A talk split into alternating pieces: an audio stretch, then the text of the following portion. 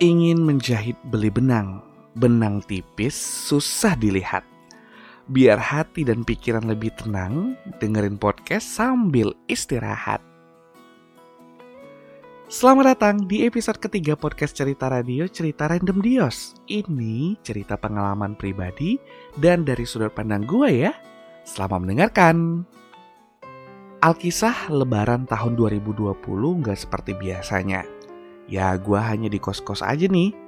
Tapi beruntungnya diajak untuk berhari raya dengan kakak di rantau ini. Gue sudah dua tahun di kota Yogyakarta dan Puji Tuhan sih banyak saudara dan keluarga baru di sini.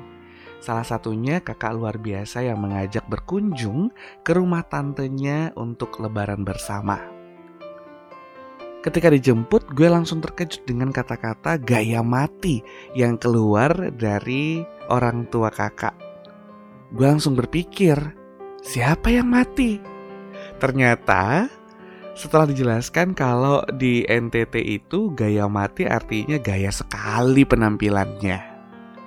Singkat cerita, gak hanya kami pengunjung di rumah tante tersebut, ada teman-teman lama berkumpul di sana. Makan, ngobrol, dan tak kenapa nih, kita sampai membahas mengenai aksen-aksen bahasa. Nah, tante-tante ini dari Nusa Tenggara Timur dengan bahasanya yang khas Gue juga suka kok kalau misalnya ada teman berbicara menggunakan aksen dari bahasa NTT seperti ada B, bung, ketong, sonde, besong, usi dan lainnya. Luar biasa memang Indonesia ya. Mereka mulai untuk bercengkrama dan sendagurau menggunakan aksen bahasa daerah tersebut. Satu yang menjadi perhatian gua yaitu kepada Tante Ina Beliau merupakan campuran dari Aceh dan Palembang, gede di Jakarta, namun fasih sekali dengan bahasa Kupang, dengan aksen dan logatnya. Suami beliau memang orang Kupang, tapi kenapa sih bisa sampai sekarang ini luas banget dengan bahasa tersebut? Tante Ina ini bercerita bahwa dulu dia malah bisa menggunakan sembilan aksen bahasa. Waduh nggak kebayang deh gue ya.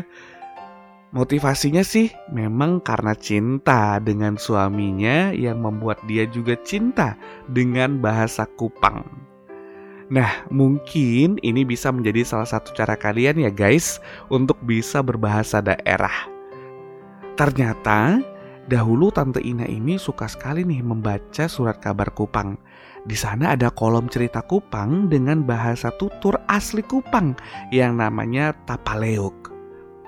Nah dari sana dia mencoba untuk mengguting kolom cerita tersebut, mengoleksi serta membacanya berulang-ulang. Dan alhasil sekarang begitu sangat luas ketika bertemu dengan orang Kupang ataupun dengan siapa pun bercengkrama dengan bahasa ini. Weh, besok jangan malu kok pakai bahasa Kupang. Itu kalimat bakalan keluar kalau ada teman atau kenalan beliau yang dari Kupang namun melupakan bahasa daerahnya. Tante ini dulu tinggal di Jakarta dan merupakan istri dari pejabat tinggi di salah satu bank nasional. Jadi sempat nih ada pertemuan dengan ibu-ibu pejabat bank tersebut. Dengan santai sih beliau berbahasa Kupang. Nah ada nih salah satu ibu yang terkejut karena tante ini menggunakan bahasa Kupang. Nah ibu ini mengatakan bahwa sudah lama banget tidak berbahasa daerah dan ingin sekali mencobanya. Langsung saja tante ini mengatakan, jangan tahan kok mau pakai bahasa Kupang hang. Di rumah pun Tante Ina menggunakan bahasa Kupang kepada anak-anaknya.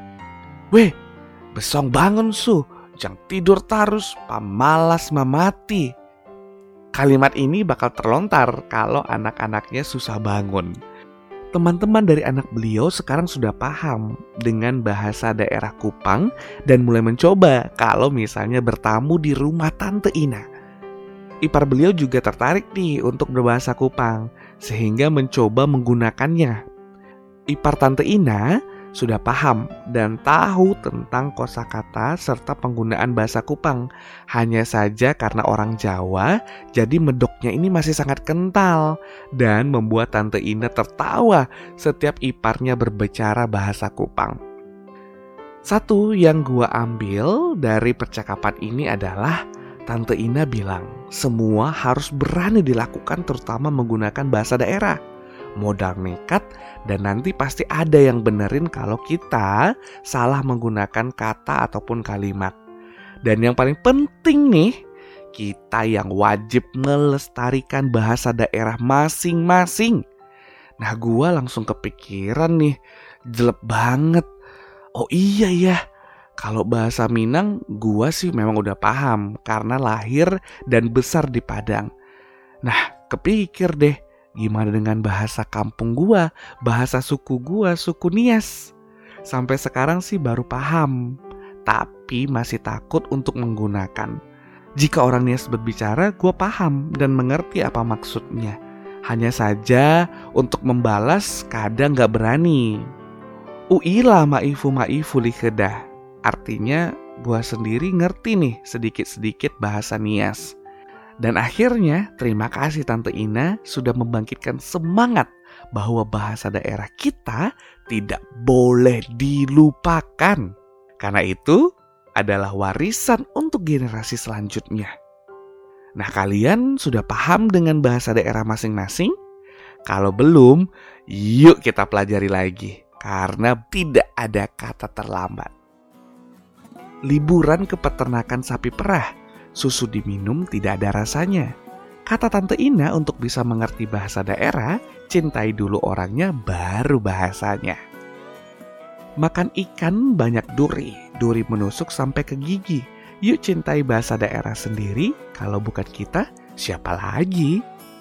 Jika ada saran dan masukan untuk podcast cerita radio sangat ditunggu ya untuk perbaikan podcast ke arah yang lebih baik. Guys, Gue ingetin lagi, jadilah orang baik. Karena orang pintar, orang kaya, dan orang tenar semakin banyak, tapi orang baik tergerus zaman. Thank you, dan sampai jumpa di podcast selanjutnya.